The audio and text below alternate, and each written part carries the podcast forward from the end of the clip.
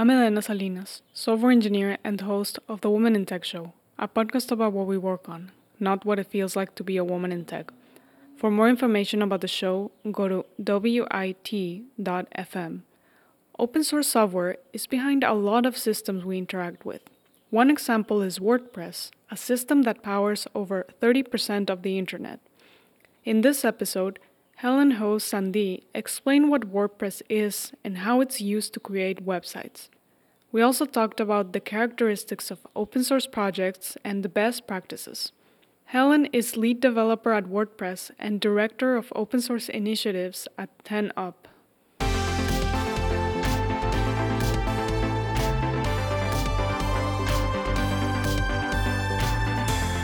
Helen, welcome to the Women in Tech Show.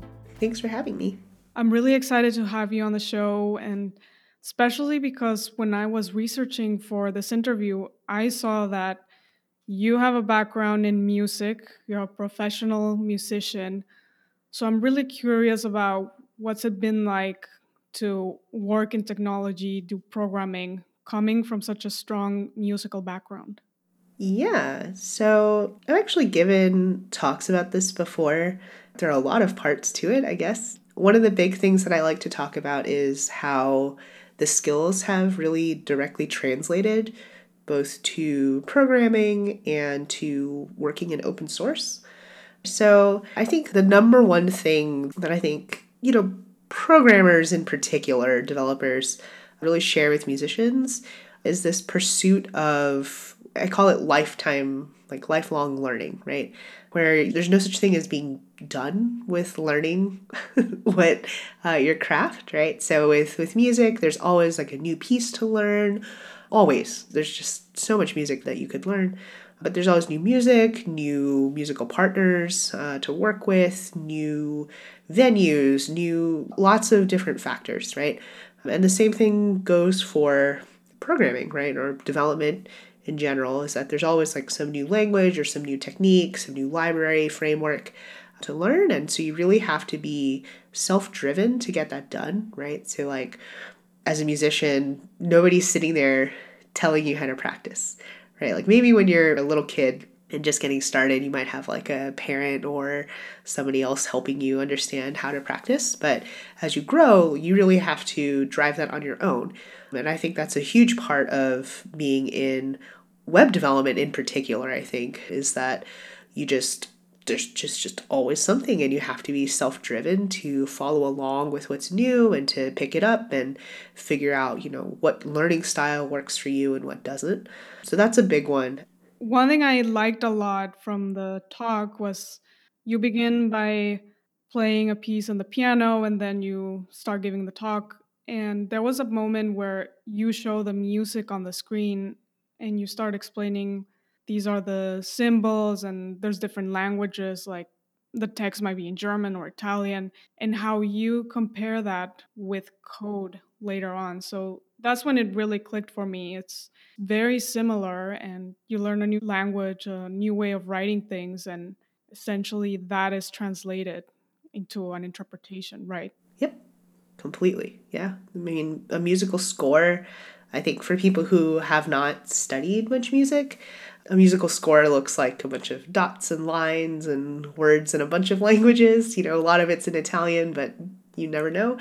And that's kind of the same with web development. It's of programming in general. It's that you have this language in front of you that may or may not look familiar, but you need to be able to translate that not just into what it literally says, right? But like what it's going to do coming up next, how it's going to affect other components, right? And to be able to trace like the execution through time, right? So it's not just like I'm reading a book and, you know, here's the word and here's the next word, but rather like I have to read through this thing and I have to understand this is going to happen at this moment and that's going to lead to there and that's going to lead over there. And that's a very similar skill as well to be able to read that way. I want to talk now more about WordPress and open source development. WordPress is a open source content management system and it's been around since 2003. For context, it allows people to quickly create websites and blogs. You're a lead developer at WordPress. Can you talk about the impact and the importance of this system? Yeah. Wow. WordPress. So, yeah, I've been working with WordPress in some capacity for, uh, gosh, 11 years, maybe longer. I've been tinkering with WordPress, like using it as a user and then playing with the PHP side of things uh, since 2008. So, a long time, and it's come a really long way. And I think, you know, it, it is a essentially like a mission driven project, right? It, it very much believes in we say democratizing publishing, right? So so bringing this ability to have a voice on the web to any number of people, right? To everybody, right, is the goal. And you know, the percentage is not the goal itself, but rather it's an indicator of, you know, whether we're accomplishing that, whether we're providing people with the tools that they need. We recently passed 40% of the internet, as the lazy way to put it. I think the, the more precise way to put it is we're more than 40% of the top 10 million sites, as tracked by, I don't remember what it's called, Alexa maybe. And you can find those stats on W3 Techs. So that's just been really humbling for me over the last, you know, 10 years is to watch that percentage grow from, I don't know, like 15 or something all the way up to 40 and to know that that's the kind of impact that you can have right and and you think about you know sometimes the changes that we make they can feel really small but if you think about that like multiplied over 40% of the freaking internet right it's just like wow it's that's a huge impact i might just make a change to like a color of a border but that impact that it might have you know is, is really huge and that's really just been an amazing experience to have Fun fact this podcast is powered by WordPress website and pretty much everything. Yeah. It's awesome. I love it. One thing that I also want to highlight is a lot of the people using WordPress are non technical, but there's also developers like me. I choose WordPress because it's very easy to use and it just gets the job done for hosting a simple website like for the podcast. Can you talk about as a developer, some of the challenges that you face when working on features targeted for non technical folks? Yeah, we have a lot of challenges. So, from the technical perspective, I'll start there. So, from the technical perspective, we have a couple of things. One that has maybe a lesser impact, but is, you know, something that I think people gloss over sometimes are not always super knowledgeable about, which is understandable because it's complicated, but that's licensing. The WordPress project, sort of infamously, is uh, licensed under the GPL version 2.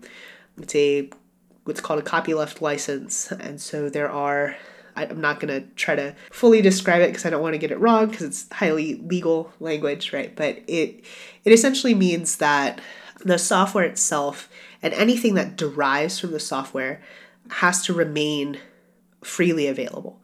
And that's a very powerful concept, but sometimes it does affect, you know, like the things that we can include in WordPress because they have to be compatible with the license, you know, because of the, the distribution constraints and all of that. So there are certain libraries that we are not able to use. I think famously this actually happened with React, where we were experimenting with a feature and I don't remember if it was a license change or you know, a closer look at the license revealed at the time revealed that it wasn't going to be compatible with WordPress. And I believe the outcome was that the, the licensing of React changed. But that's not necessarily because of WordPress, but that was a thing that happened. And so it is in use. But that's one constraint that we have. And then another big thing that maybe is the biggest technical challenge is that we have this policy of backwards compatibility. It's not perfect, right? But we strive very much to not break user sites through upgrades. So you could have a WordPress site that is still on version whenever automatic updates or not UI updates were introduced, but you could have a WordPress site that's on like version 3.1, right, which is from like 2010 or something. And you could upgrade that. You could click the button in the web UI to update all the way up to 5.7 and your site should continue working. Sounds terrifying, but that's the way that it works. And that can be a really big constraint because there are some older PHP practices that we still adhere to for minimum PHP compatibility. I think that really frustrates developers sometimes, a lot of the time, maybe. So that's a big one. And then, of course, you know, like trying to maintain compatibility with, you know, all kinds of like ex- extension points for like plugin and theme developers, right? So we have to kind of maintain that so that a plugin doesn't stop working because to your non-technical, non-developer user, they don't see their site being broken and think, "Oh yeah, you know, that plugin, that plugin must have broken." No, they see their site and they say, "My site is broken." Right? And that's something that we always try to keep in mind is that, you know, even though there's this whole giant ecosystem of tens upon tens of thousands of things that, you know, people working on WordPress core itself do not write, we try our very best for that broader ecosystem experience to be to be good for our users. And then from like the user facing standpoint, right? It is always hard to make software that feels good to the majority of people. We get bogged down a lot in, you know, decision by committee and, you know, kind of hot button topics, right? Where you have something that, you know, somebody who's had a lot of experience working in user facing software is like, this is almost certainly going to be the right path. And you get a lot of people who want to debate about it or say, you know, what data do you have to back that up? And sometimes it's like, you know, you can't necessarily get hard data on how good is this feature for the majority of people, right? Because your testing audience is going to be biased because you know there just there's just too many factors and you can debate the data endlessly too right? We're never going to get anywhere if, if we kind of get bogged down in that. So sometimes it's really hard to be like okay you know what? This is the person who is empowered to make this decision to say that they believe they know what the best path forward is right now and we're just going to have to go with that decision do our best to say yes we heard the feedback from you know the developer community right? But we have to make this decision now so that we can continue moving. And I think that that's also a really hard part about the process, right? It's not even the what is the actual UI or, or all those things, right? It's like with computers, all things are possible, whether in a good way or a bad way. You know, I don't know, but all things are possible on the computer. The really hard parts are, are the parts involving humans and you know how humans interact with each other and how you're making other people feel and you know maintaining your contributor base, right? Those are the really hard parts to me. You mentioned that sometimes there is not enough data to make a decision, and then it boils down to someone or a group of people making that decision. When I think of this, I remember recently WordPress was changing their layout to this block base approach for their posts. But that process to me was I had a choice of trying out the new layout and I could revert back and forth. So, do you think things like this help alleviate the fact that maybe initially there's not data? Yeah, so the block editor project, which has this like project code name of Gutenberg, this block editor has many different things going on with it.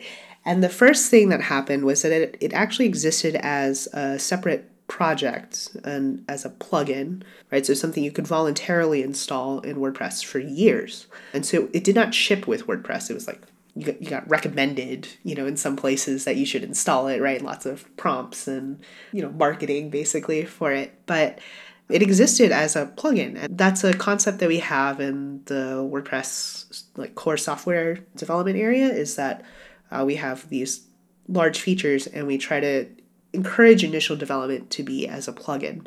Because there are two things. One is that if you have something that you think should be a part of the core software, then presumably it's something that's valuable on its own, right? And so by making it a plugin, you make it available to people immediately. You have your own update cycle, which can be much faster than the core software can update. And you're serving a need that you believe to be out there, right? So it can continue to exist as a plugin forever, even if you know, for whatever reason, it doesn't make it into the core software. But then also, by making it a plugin, you can solicit feedback earlier more often. You can target like certain types of users, right? And these are, again, by definition, somebody who goes and is willing to kind of install and use these plugins are going to be people who are more toward like maybe the power user end of the spectrum, right? And so that's a big thing for us. And so the Gutenberg project existed as a plugin for a long time, and they got a lot of user testing data in person at conferences. You know, we have this huge network of WordCamps, which are like more local events. So, in person user testing at events, at meetups, and then, of course, like online, you know, and then we have avenues of community feedback on all of that. And then, you know, finally at some point you have to say like this is our definition of MVP of for shipping in the core software, right? And so that happened a little over 2 years ago, I think. And since then, Gutenberg itself still exists as a plugin actually because it has further goals outside of the editor. Uh, so right now you use it in, in the editor and like their periodic improvements as the core software updates and and it's like just your editor area, right? And you can elect to revert back to the previous editor, uh, as you alluded to. But if you install the Gutenberg plugin, it will bring you more frequent updates to the block editor. But also, right now, part of that is expanding outside of the content editing area. And to bring this to maybe I shouldn't frame it as bringing the blocks out to the rest of your site, but rather unifying the entire site production concept into blocks right? I think a trap that we tend to fall into as developers is that, you know, we think of, of like, this is the database structure, right? And so content is this type of data, and widgets are this type of data, and your site logo and header are this type of data.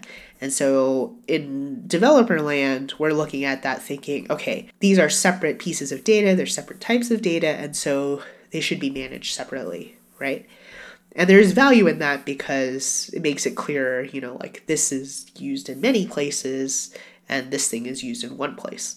But what ends up happening with that is that you separate the visual context of that for the, the end user, and that user is not concerned about my site header is a separate entity from my widgets, right? To them, it's just this is my website. And so a huge thing now with this block editor is to unify your entire site management into blocks. Having them in the editor first allowed people to become familiar with that concept, right? The concept of blocks, how they work, how to manage them, and now making an attempt to expand it out so that you can go edit your widgets the same way that you would edit a page but be able to have sort of that full visual context that we sort of have right now in the thing that's called the customizer but really trying to like unify the underlying technology but you know more importantly the interface and the experience for our users. You mentioned earlier that you've been contributing to wordpress since 2008 like we mentioned it's an open source project. I'm really curious from your experience working in this for several years what are some of the characteristics that you've identified for good open source projects? Wow, yeah, that's a hard question. I think everybody's going to have a very different answer to that. What I said earlier about it really being about the people and the process is very much what I believe in, right? I think a good example actually within the, the WordPress space is what we used for the editor before, which I think actually still kind of underpins well, maybe not, I don't know. But the editor we previously used was TinyMCE, right? And it wasn't just about the license compatibility, right? There are lots of things that were license compatible, but the big thing with TinyMCE for a really, really long time was that we had a really great working relationship with them as a project, right? The same also goes for jQuery, which we do still use uh, in WordPress. And so we, we've just had really great working relationships because these are people who also care about open source right? About copyleft licensing, about all those sort of things in the same way that the WordPress project does. And so we can, you know, work together much more easily, right? That we don't have sort of these baseline conflicts. It's almost like like the way you make friends sometimes, right? It was like you you find that commonality because you don't have to spend all your time explaining the basics of yourself to that person, right? And that's sort of the same thing with including other projects. And so to me, that's a lot of it is that, you know, are the maintainers communicative, right? Are they clear about their priorities, their goals for the project, right? So, like, you know, as a technical consumer of open source, I really appreciate it when somebody is able to clearly say, you know what, this is not in scope or this does not align with the vision that I have for this project. And that doesn't upset me, right? It doesn't upset me that this person doesn't want to make their project do what I personally want it to do. That's something that I actually find uh, really powerful and something that makes me actually want to work with that person more. It's because here's a person who is able to clearly and politely, I am also looking at the way that they communicate, right? But clearly and politely say, you know, I have a vision for this and, and it doesn't fit within it. And that's really important to me. And then also, you know, the thoughtfulness of the entire life cycle of contribution, right? So there's contributing code, right? The, the patches welcome, pull requests welcome, whatever of the world. But how do you think of the rest of your contributor base, right? So do you think about documentation? Do you think about translators? Do you think about designers? Do you think about people who help you organize community events? Like, how do you involve those people? How do you give them credit for being a part of the growth and the success of your project? right and i think that's also another really high indicator to me right is you know what kind of care has been put into the experience of contributors right and um, yeah, and just like what does that show about that project and what they think of their own sustainability and all of that as well. Exactly. So you're mentioning it goes beyond just the code. You have to have good documentation, translators, involved designers, and also the community itself. So those are, I think, pretty good insights into the characteristics of open source projects. Before we finish, I just want to ask you about some of your work at 10up in particular, I saw you're director of the open source initiatives. Can you talk about some examples of what initiatives are? Sure. So I've been at 10up for almost 10 years. As a company, we just passed 10 years, and I was the first full time hire at 10up. So I've, I've been there for quite a long time, and uh, my job has really grown with me and my interests. And that's something that you know really keeps me there, right? Is that it's a job that I've made for myself, and that there's a lot of value in that. So, yeah, open source initiatives. So, I think when people ask me, you know, how do you become sponsored to work on open source, right? Like, how does a like for-profit entity decide that it wants to donate you know resources of whatever kind time money whatever to open source? And and you know the answer is i mean at a very basic level we make money right? Our profit comes on the backs of this free and open source software right? Freely available open source software. And it's not right like fundamentally it's just not right for us to benefit from that without giving back right? Of course, there are going to be, you know, like your business reasons for doing that, like it ensures sustainability and the future of those platforms that you're building on. It gives your team like a deep, deep expertise. It is, you know, frankly, promotional, right? It is like that sales and marketing angle as well, right? The visibility that you have in the communities and the credentials that you have, right? Outside of that. But yeah, so what I do for my job is I work on open source project mostly, where I guess like the fancy way of talking about it is that I work to identify and then strategize and implement various opportunities that there are for us as a company in open source. For us, frequently, because the vast majority of our work really is building sites on WordPress, this is a lot of WordPress plugins one of the really interesting ones that we've been working on for a while now uh, is called ClassifAI, which is a plugin that hooks up your WordPress site to like various cloud services to use AI machine learning to classify your content. So what I think is like super powerful about it is that it can take like all your image uploads and give you automatically generated alt text. It can read text out of it. So like it can OCR screenshots, right? And then help you insert that into your post content. It does all kinds of really cool stuff. Like I actually use it on my own site. Like I'm not just like shilling for it. It's that it's like a thing that I also use, right? And it's just really exciting for me because we're solving something that can be really frustrating on a lot of fronts, right? Is that you have people who upload their stuff into their media library and then there's no way to ever find it again, right? Like, who has the time to like rename, like properly title every single thing that they upload to their media library and tag it and whatever, you know? Like, people, especially today, it's just like you take endless photos, right? And you just upload them in batches up to your site. And so by having this sort of like automatically searchable, right, based on like what a computer sees in your picture is really cool. And then, you know, something that I really love about it is that it helps with accessibility, right? In that it generates this alt text so that again, you don't you don't end up with like an image of a sandwich or something and you forgot to put in your alt text and oh no, you know, nobody has any idea what that what that image is, but rather the computer has helped you at least get a start right, with categorizing your stuff. So those are the sort of things where it's like, you know, we're solving a legitimate broader user need, but also something that we see repeatedly in our clients. That's where we really bridge that gap.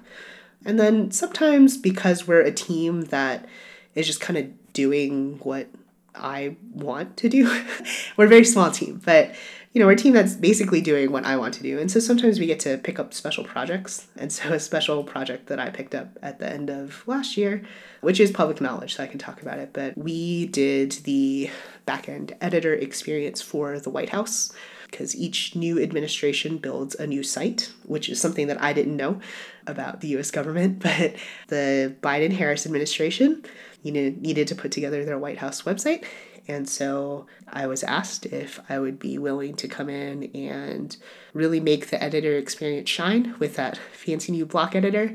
So they have this just really amazing, visually driven, if I may say so myself, very nearly visually perfect one to one representation of their front end. And they can just edit it like that in the editor. It's like typing into the spaces where the text would go. And so that was really exciting for me to be able to have, you know, my little team be able to jump on this opportunity, right? It just, I got asked one week and the next week there we were working on it. So that's been really cool. Wow, I didn't know that. That sounds great. Yeah, it's been a lot of fun. One thing I also like about what you just mentioned is you get to work on what you want, what you're interested in, and you're also building the solutions that not only help your direct customers, but they also help the internet ecosystem as a whole, right? Because you're describing in the ClassifAI example, you're helping people with disabilities to understand what's going on on a website because they get automated text generated for their images. Yes. Well, Helen, thank you for coming on the show. It's been really nice chatting with you. Yeah, of course. And same to you. I'm really glad that you reached out and asked me to join you.